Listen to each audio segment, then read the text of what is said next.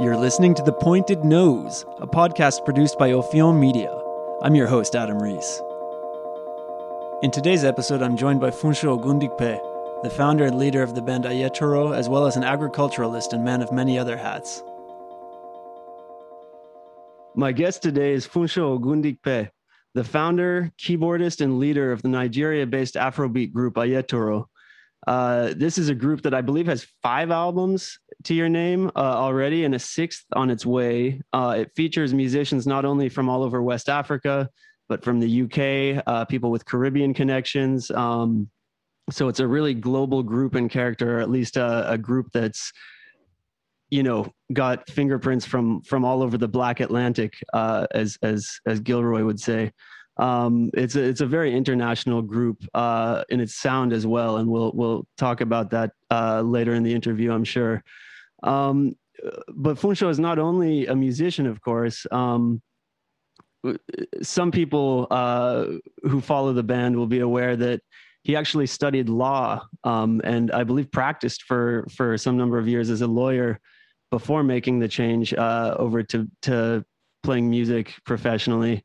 Um, and and there are other pursuits as well. Uh, Funsho, you've recently established yourself uh, as an agriculturalist with the Ayetoro Farms project, which is a community farming project that I uh, hope to ask you about as well.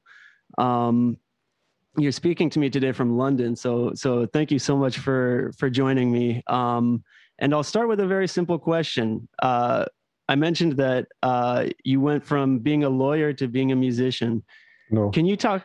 Uh, uh, um, I went from being a lawyer to being a merchant banker to being a, a stockbroker to being a musician. So, wow. Okay. Well, so so talk to me about that set of transitions, if you would, and maybe we can start there. Mm, things, life happens, you know. Things happen. So it's it's always been a journey, and along the way, you you pick up different things. You do different things, you know. When you're young, you, I mean, for me, education was was getting a degree, um, planning what else to do. So I wanted to, um, I don't know, let's just say, yeah, things happen. So. And and what is it about music specifically? Uh, I mean, that that you felt that that this field of practice is so important that it's something you wanted to dedicate yourself to in some way? Dedicate, dedicate myself to, I mean, music has always been there. So I won't say I've dedicated myself to music more than I've dedicated myself to other things, you know. Let's just say music is strong enough to command your attention.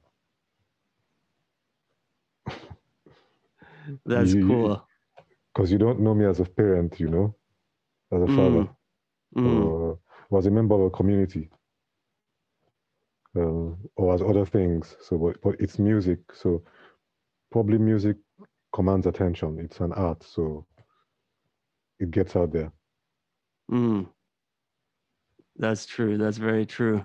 Um, well, I'd like to start by asking you uh, about the group, uh, but certainly I don't want to limit the entire interview uh, to just that range of topics uh, because as you said, you're you're a much fuller person than than just a musician alone. Um, I'll start by asking about the name of the group, Ayetoro. Can can you talk about that a little bit? Ayetoro, uh, yes. Loosely translated, it means in English a world of peace. But then it can it can also mean order. You know, an orderly thing uh, order. Mm. And so, so uh, I mean, what is it about that concept that that moved you enough to choose the the title for the band? Mm. There were one or two communities in Nigeria established by Yoruba people. These communities were post independence they had a communal basis to everything they did. People actually decided to leave the urban areas and go and form these towns, you know, uh, with varying degrees of success. But for me, it was um, an eye opener to what you could do if you did things in a communal way. So I chose the name um, for the band. You know, I always wonder for these groups um, that, like, I mean, it seems like it would, you know, the logistics of recording uh, a band like yours, you have to have some kind of personnel turnover. It, it's not going to be that the first record and the second, third, fourth, fifth record have exactly the same uh, musicians on them. What is it like um, as a band leader, kind of managing a project that works in that way? It's very, it's a, very rewarding um, to the band leader. because you get to play with people in different contexts, different countries. You um, there's a cartoon. Let me see. There's a cartoon series. It's uh, I've forgotten what it is now, but um, there are this little. It, it's almost like you know you can join things together, building um, you building blocks to make a bigger thing. Uh, so um, to give you the example of what I'm trying to say, we once had to play in, in Cape Town uh, for a festival, and members of this collective from the UK, from Ghana, and from Nigeria flew to Cape Town at different times. We met about three days before the set of concerts, you know, and rehearsed together. So I, I'm the common denominator, you know, in the whole thing. But then these kind of things happen when we all do meet and, and bring out something. But then we also have local variants. So there's the Nigerian group, um, there's the Ghanaian group, there's the UK group. They all sound different, you know. Uh, so sometimes it's best when we have albums to mix everything together. Money, uh, time, and you know, luck permitting. Yeah, it's really interesting, and I mean, I think it's uh, you know, you look back on um, some of the some of the classic jazz albums, let's say from the 50s and 60s from the United States, and you'll realize that you know some famous album was actually cobbled together from a couple different dates, uh, and maybe you know these tracks uh, had a different bass player, or a drummer, or pianist than these tracks. Um, yeah, I mean, there's there's a long tradition of that in music, so it's it's always interesting. I mean, I feel like you're one example, or Ayetoro is one example of a group that really makes that work. So it's it's interesting to hear uh, the musician's reflection on that process. Does does you know the the the mixing and kind of uh, you know all all those production uh, steps become a very significant part of the process uh, in order to achieve that, or how do you how do you really do it concretely, if I can ask that way? Mm, we've been fortunate. I've been able to work with some incredible sound masters. You know, uh, my friend, um, the late Mike Collins, who actually um, used to live in London, did a lot of recording work for me um, on the Ayetoro project. And when you have close working relationship with people um, like him and also like my friend in Accra, Panji Anoff, um, who I'm sure you know, um, it, it, becomes more than just uh, a working gig. It's a close relationship. So you tend to trade files a lot. You tend to project. You tend to talk about how the music should sound like, um, what you need to pull it off, you know. And then that happens. It's amazing. Yeah, I, it's interesting too. I mean, you mentioned um, Panji. Uh, yeah, actually, I, I, was I was lucky enough to meet him uh, the last time I was in Accra, um, and we we have some mutual friends as well. Um, I wonder, you know, for for some of our listeners in the United States who maybe they love the sound of, uh, you know, some of the music that's that's coming out of, uh, you know, that's got his uh, stamp on it or, or Ayetoro's music or anything like that, but who aren't so familiar with the kind of the music scenes, the social context out of uh, out of which this music is arising. I mean, can you can you characterize the scene in Accra or the scene in Lagos as as, as it appears to you? What kind of scene? let's say like well well that's why i asked the question in an open-ended way because i think that people in the us bring assumptions that uh, the way being a musician operates in another country is is somehow similar to how it is here or, or how, whatever assumptions they bring. I'd like to i'd like to see how you in, in many ways in many ways um, the assumptions might be correct in certain instances might not in certain you know instances. We we live this is 2021 you know we a lot of things have happened um, there's, there's been globalization of music, globalization of the um, music education as well. So now you tend to have, um, in many countries around the world, people know Berklee, for example. Musicians aspire to go to Berklee. People have the Berklee kind of idea of music played by trained musicians who've been to the conservatory or have gone to school to study jazz and, you know, um, that. So, yes, if you if, if you were to encounter that scene in Accra or Lagos, and they do exist, then the musicians there, the way they work is no different from the way they work in the states, depending on on volume of gigs and whatever. But then there are other other music scenes. There are the local musicians, you know, the ones who are probably more grounded in the local communities, the guys who play at the weddings, the guys who play funerals, um, the master drummers, you know, they are members of communities. For them, music might not be a bourgeois thing. Music has has always been. They've probably um, picked up these instruments because it's been something their families do, or something passed on, you know, from father to son, for example. So I mean, yes, then that scene is different to what you have in the States. But again, it's also a scene that might be replicated in Afghanistan, for example, in in India, in in in any place where you have a, a long history and tradition of indigenous culture. So so there, there, there are no no answers. Yes, no, you know, it's that's irrelevant really. No, that's that's actually a very enlightening answer. So so so thank you for that. Um, yeah you know another another question that that that comes to mind um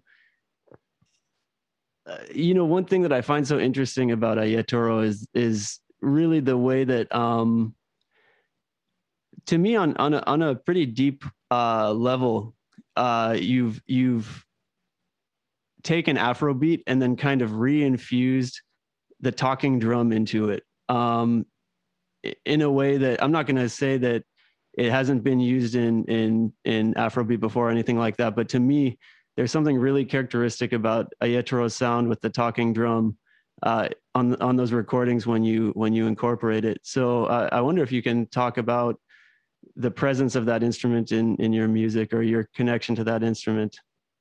Um, my earliest memories of music, you know,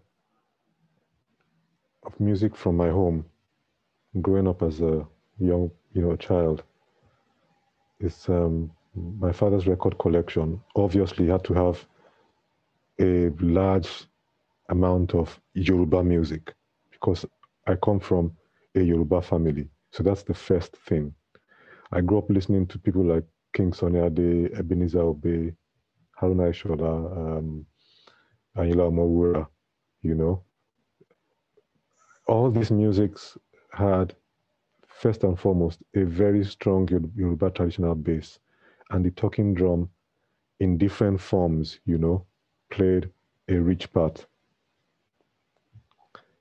Um, by the time I became a teenager and listened to funk, jazz, other kinds of music, got into what you call Afrobeat. Um, after one or two records, I realized I wanted to hear that sound. You know, that sound, the sound I used to hear on the Ebenezer Obey records, on the King Sunny Ade records, the Ayinla Omowuras, yes. So um, it was a no-brainer, really. Also, um, a few years before I started my record career, Majek Fashek, the Nigerian musician, had already shown me how to incorporate the talking drum into Afrobeat, reggae, or whatever form it was. Uh, he had an album, um, not Prisoners of Conscience, the one after that. Um, it was on Interscope, um, the US. So he had a song called Jah People. That was I found that interesting. Yeah, it's something. Um, I mean, uh, I'm editorializing here. It won't be very interesting for the listener, but it's it's something so uh, powerful to me. I mean, the sound of multiple talking drums layered up, playing the same part. Um, I mean, on a recording, it, it's very very difficult to replicate the force of that sound uh, with any other instrument or set of instruments. So it's it's it's really nice to hear uh, what you've what you've what direction you've taken uh, your band by incorporating that. Um, you, you, mentioned a few of your musical influences, um, but I know that I know that you listen to a lot of other music um, beyond just Yoruba music or Nigerian music, and that you also take a lot of influence, um, artistic influence, you know, from artists who were were not musicians uh, or were not strictly musicians. So, with your permission, I'd like to kind of uh, read off a list of names, and and each name you can, if you if you have any reaction, you can you can give it. Go ahead. So let's let's start. Um, I'll start with Archie Shepp. Mr. Shepp is um, Mr. Shepp is Mr. Shepp. He's a grand old man, you know. Been there, done it all, I think. Um, with people like this, you, you, the word is gravitas, you know. You do, you get, you, you get a sense of um, someone who's explored. He's explored the outer reaches of the form of jazz, but he also came back and played deep in the African American music tradition, you know. Um, and, and the older he gets, the the more you understand that music is not just for entertainment it's a life force and it, it must be it, it must be treated with respect and the musician or the composer or the person playing participating in that ritual of creating music has to treat him or herself with the utmost respect as well. Not to mention play simply great music, you know. Yeah, truly. I mean, when they speak about the consummate artist, uh, the word you used, gravitas. I mean, that's that's really the best word I think to to describe the man. He's, uh, you know, I, I often say in my capacity as a radio DJ when I play his stuff on the air that uh, I believe he's the United States' greatest living artist. So uh, it's, it's it's really nice to hear you share those uh, those words about him. Uh, I'll I'll throw another name at you, Usman Sembene. You are starting with the grand old man. yeah, um, his background, you know, the fact that he he chose the side of the working man. Um, in his art is for me the probably the most important thing.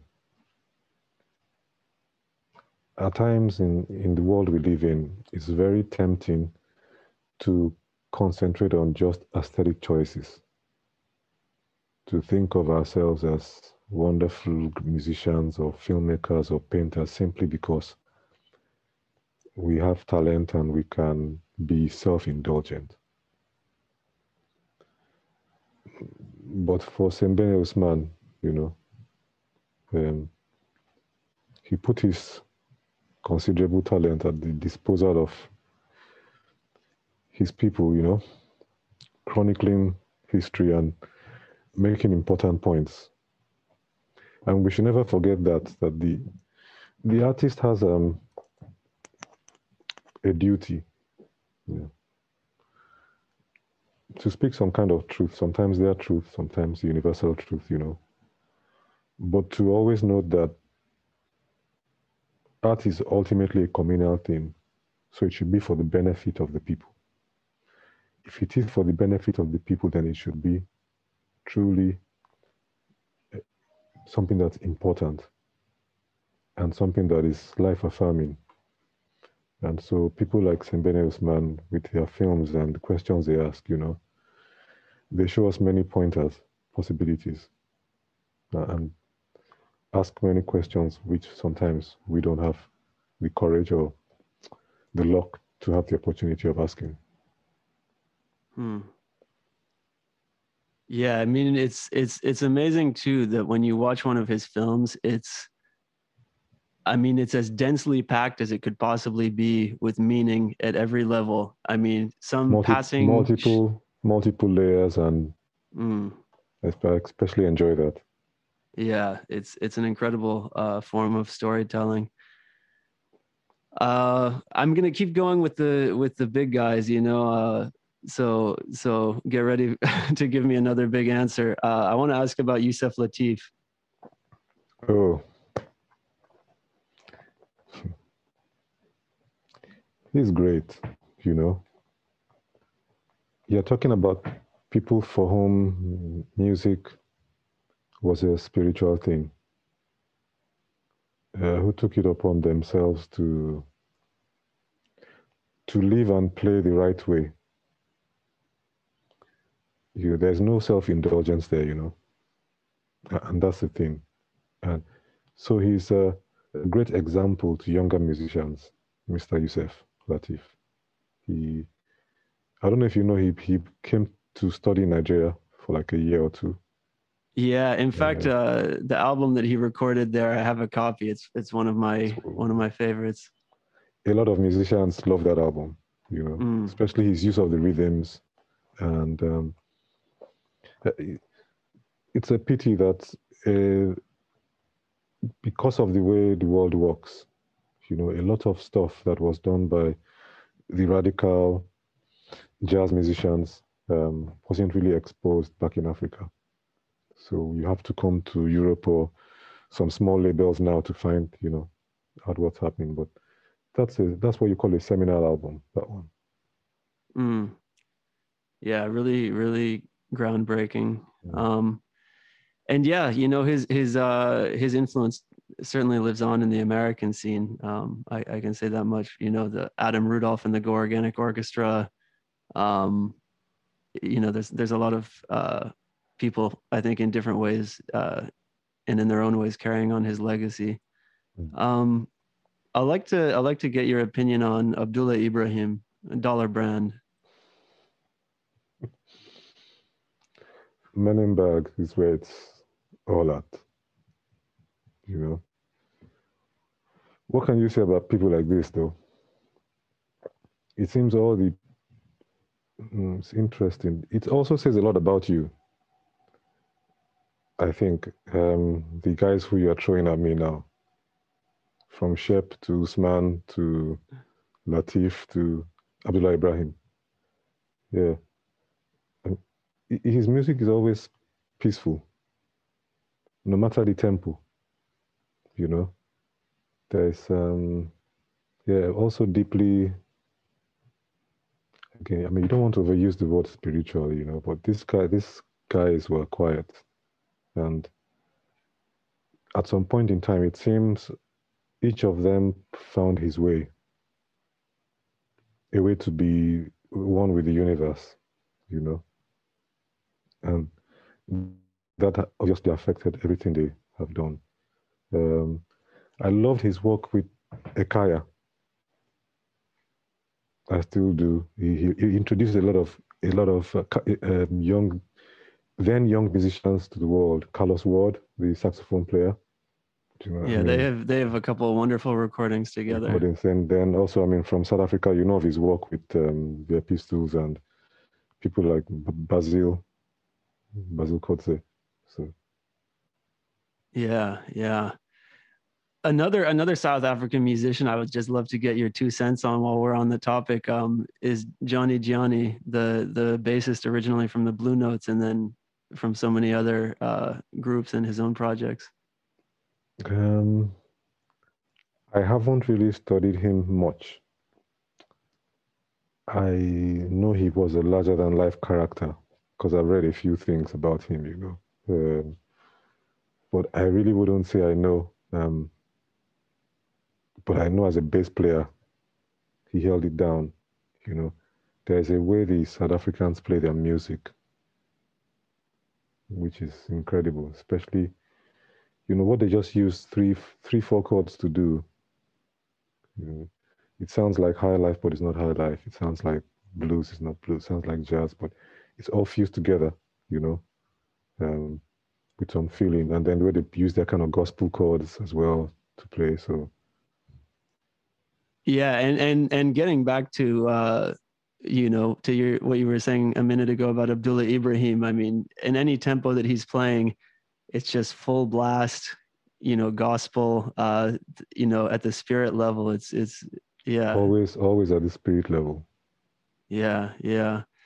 Well, I'll I'll just put one more to you. I think actually, I don't know if you mentioned his name about ten minutes ago.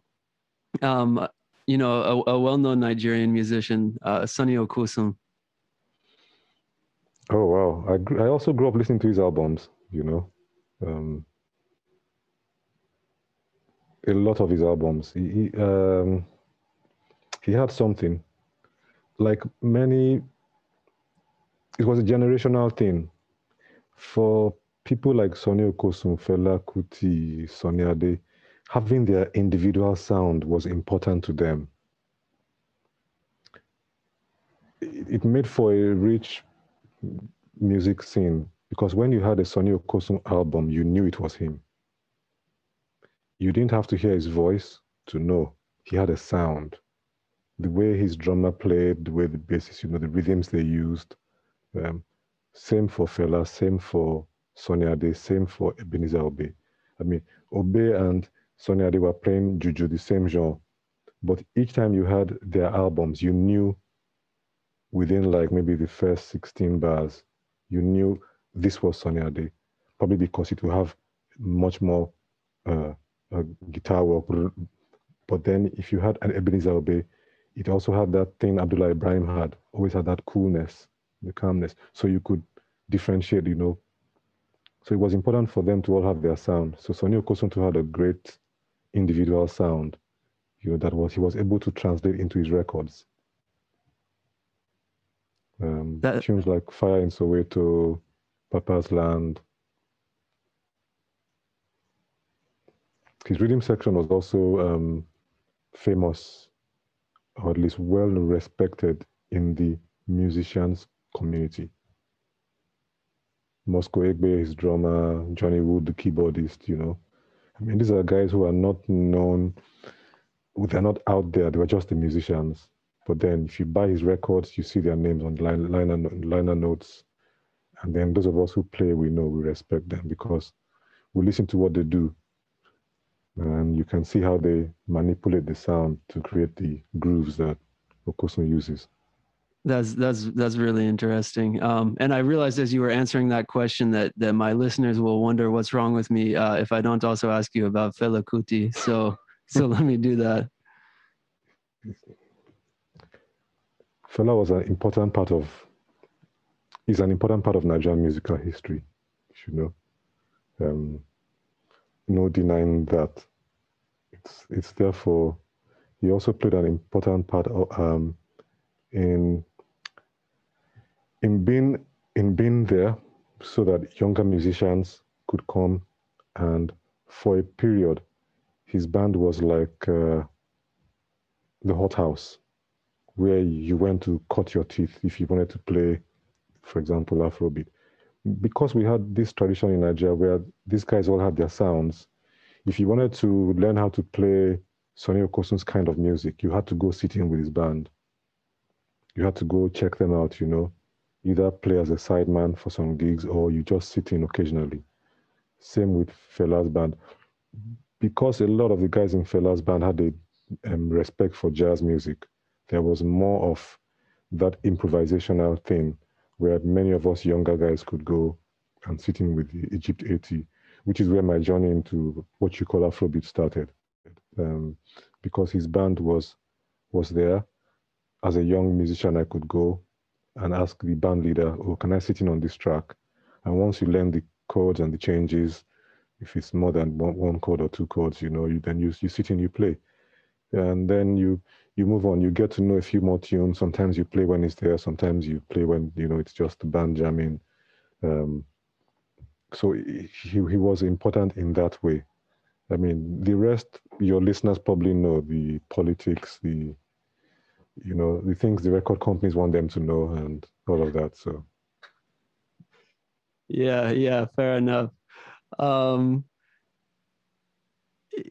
one last well, one last question on um, sort of on the group, and then I'll move on to uh, to a couple other things. Um, but you know, actually, and, and, this is a story that that you know, but I'll I'll just repeat it uh, for the sake of everyone else. Um, the way I found out about your group was I was actually on YouTube looking for you know some kind of interviews or videos uh, with the Congolese author Sony Labou um, and a track popped up from your group uh, because you had actually, I think, dedicated the song to him, or it's I mean at least his name is in the title. Um, it's, written, it's written for him specifically. Okay, great, great. Yeah, so so I want to ask you first about uh, your connection to Tansi, but then also literature in general. You know, you you were the one who uh, recommended me to read this remarkable book, uh, Le Devoir de Violence, Bound to Violence, uh, by the Malian author Yambo Ouologuem. Um, so talk about your your own connection to literature and, and the connection between your music and and some of these literary greats. Um, art inspires me. Simple, in whatever form. Paintings do, um, books do, you know, music obviously does. Uh, I've always liked reading. When I was younger, I, I started, and something I haven't um, stopped doing. So I discovered Sony Labou Tansi um, quite a while back. And I like his books. And I read about him, and I his life was tragically cut short, you know, um, that of him and his wife. But he was one of our important writers. He he he he was, he still is, even though he's he's late, you know. Um, so it, it, it was something I've always wanted to do, and I'm glad we did that. We were also able to do it by writing in Congolese, which happened because I met a, a Congolese um, singer somewhere in London about a few years back, and, and we decided to do this. So, as for Yambo Ouologuem, um, he's been described as our ballsiest ever writer, you know, and um, apart from the fact that he, he didn't write much, you've read Le Devoir de Violence, so I think you just tell you should, you should tell your your listeners about it. I mean that book. I don't know. Just just check it out. That's that's all I can say. Check it out and and and don't blame me if it traumatizes you. Uh, it, um, hmm. yeah, I'm, I'm, sure they will enjoy it. I'm sure they yeah. Will. No, it's it's really a deep uh, a deep work. Yeah, so so that's it. So literature really influences and it, it not influences, it inspires me you know. But again, so does all art. So does all art. And you find that in almost every endeavor the human being does can be artistic if we want to. The art of cooking, the art of walking, you know, art of even drinking water can be a graceful, elegant thing. So if we if we look for the best in ourselves in art, then every piece of art or everything should inspire the true artist. Yeah, that's a nice that's a nice sentiment. Um,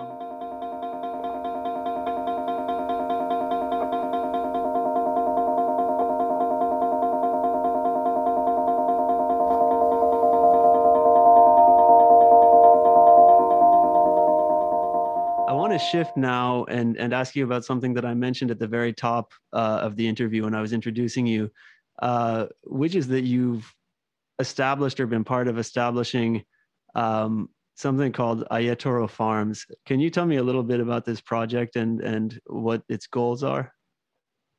It has no goals. It's not even a project. It just is. F- food security is important in the world we live in now, you know.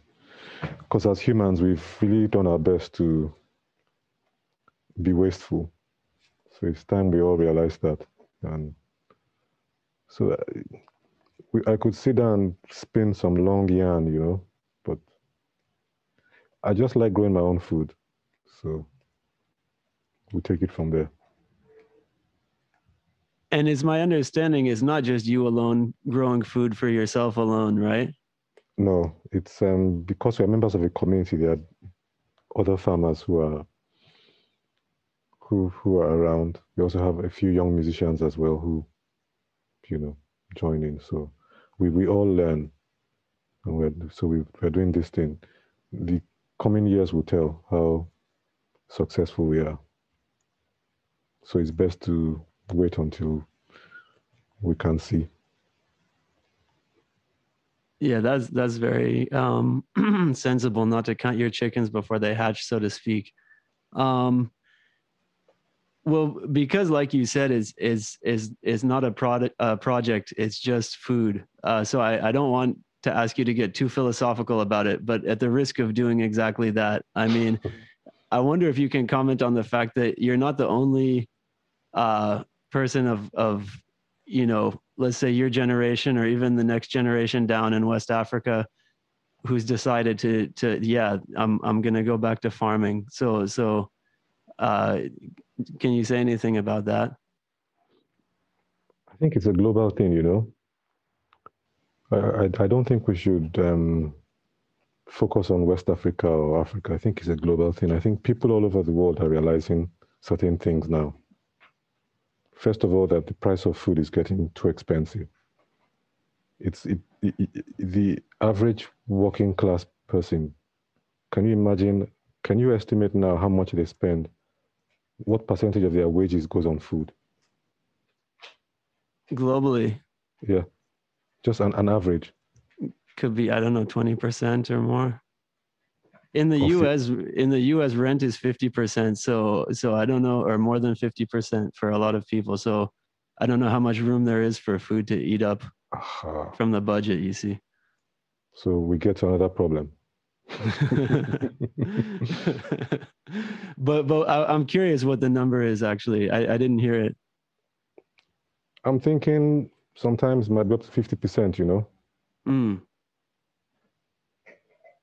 yeah, because uh, you have. I mean, food is so important, and you we all have to eat. We all have to. So if if you when when I was growing up, it was normal for our mothers to have vegetable gardens. You know, tomatoes, peppers, okra, different kinds of um, vegetables. You know, were grown. It was, I think, probably much later as society became more urbanized and globalization set in, that people stopped taking these things, you know, as as a normal part of their lives. But now we're at the other extreme, where farmers in West Africa, for example, like farmers in Latin America, are having to face cartels who are dumping products, you know, who are dumping cheap products in their markets, undermining their labor and making them impoverished. So it's a global thing. And the solution can only come globally, it can't come locally anymore because we are facing the same enemies, you know. It's the same problem in, in most countries now. So I wouldn't say those of us in West Africa are doing anything people in Latin America or in the Maghreb or even in South Asia are not doing. Because there is a, it's, a growing consensus now that people have to return to the land. And so, you know, maybe we can talk about that.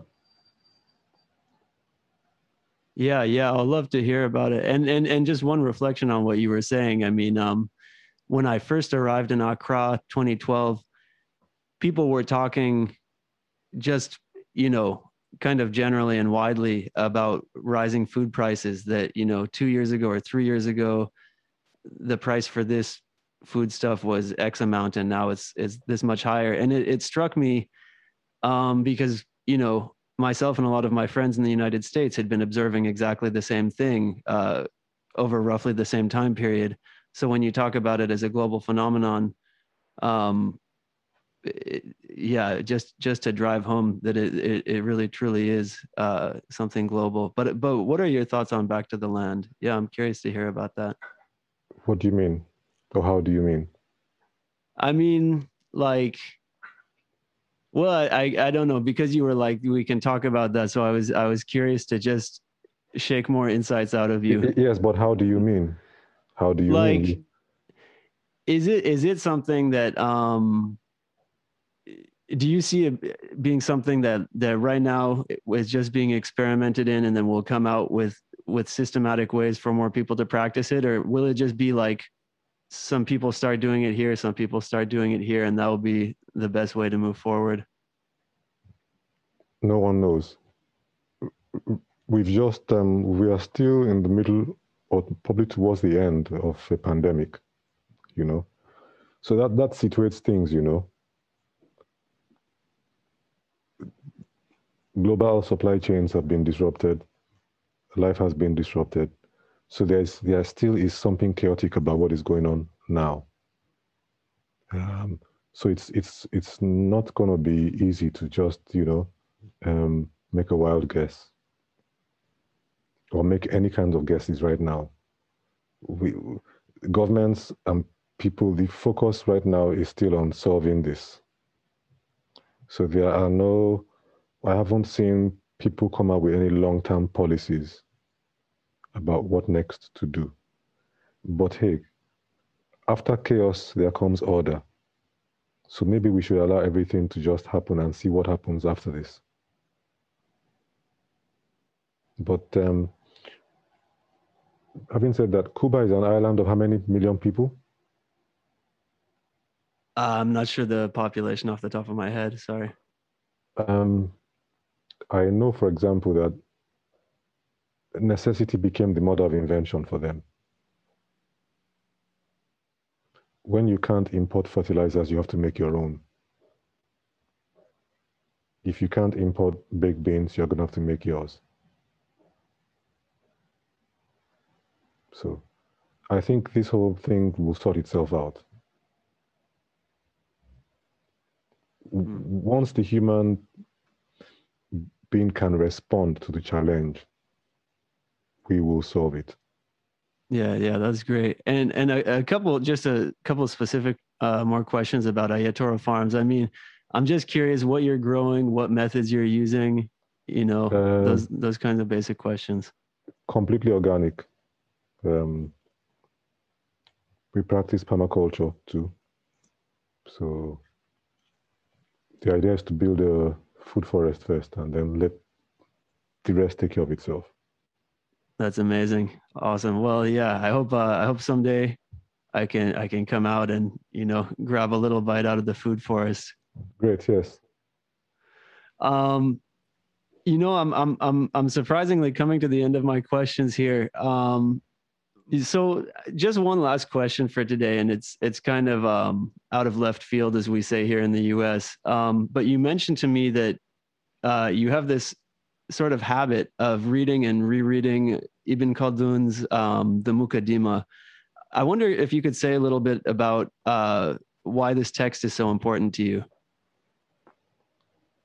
Because of his insistence on the scientific method. You bust all myths, you know, you break them down so you can move forward. He, um, the self criticism the fact that he would use the scientific method in analyzing history for me was interesting because I find that same insistence on the scientific method in the art of Miles Davis. The great. Because he for him music had to follow the scientific method. You know, his records I don't think you can ever accuse him of pandering to the public taste, you know, or those records were like balance sheets, you know. They were like like snapshots of progress at a particular point in time. You would take something and examine it scrupulously and bring out. So I can see the parallels between Khaldun, Miles Davis, Archie Shepp, for example. Um, uh, a Senegalese uh, sculptor, Ousmane Sow, Ousmane Sow, as well, Bruce Onobrakpeya of Nigeria. The, the scientific, you, you know, to do something well, you have to rigorously examine. And then you have to also be studious. You must study it. So when you when you read Mukaddimah, you see how Khaldun analyzed and set the template for modern history by using critical reasoning to debunk certain things which you know were being were, were, were being held as fact before his time just by asking questions and showing true reasoning and deduction this can be true so we owe him such a debt and on that note, uh, Funsho Ogundipe, thank you so much for joining me and for sharing uh, some of your your thoughts and your wisdom with me and your insights on on all these great artists and important issues. Thank you very much, Adam. Thank you. Thank you so much for listening. We sincerely hope you've enjoyed today's episode. You can find The Pointed Nose wherever you get your podcasts. To see today's interview in video form, visit our YouTube channel, Ophion Media. The Pointed Noses theme song is Transponding by Albert Ortega.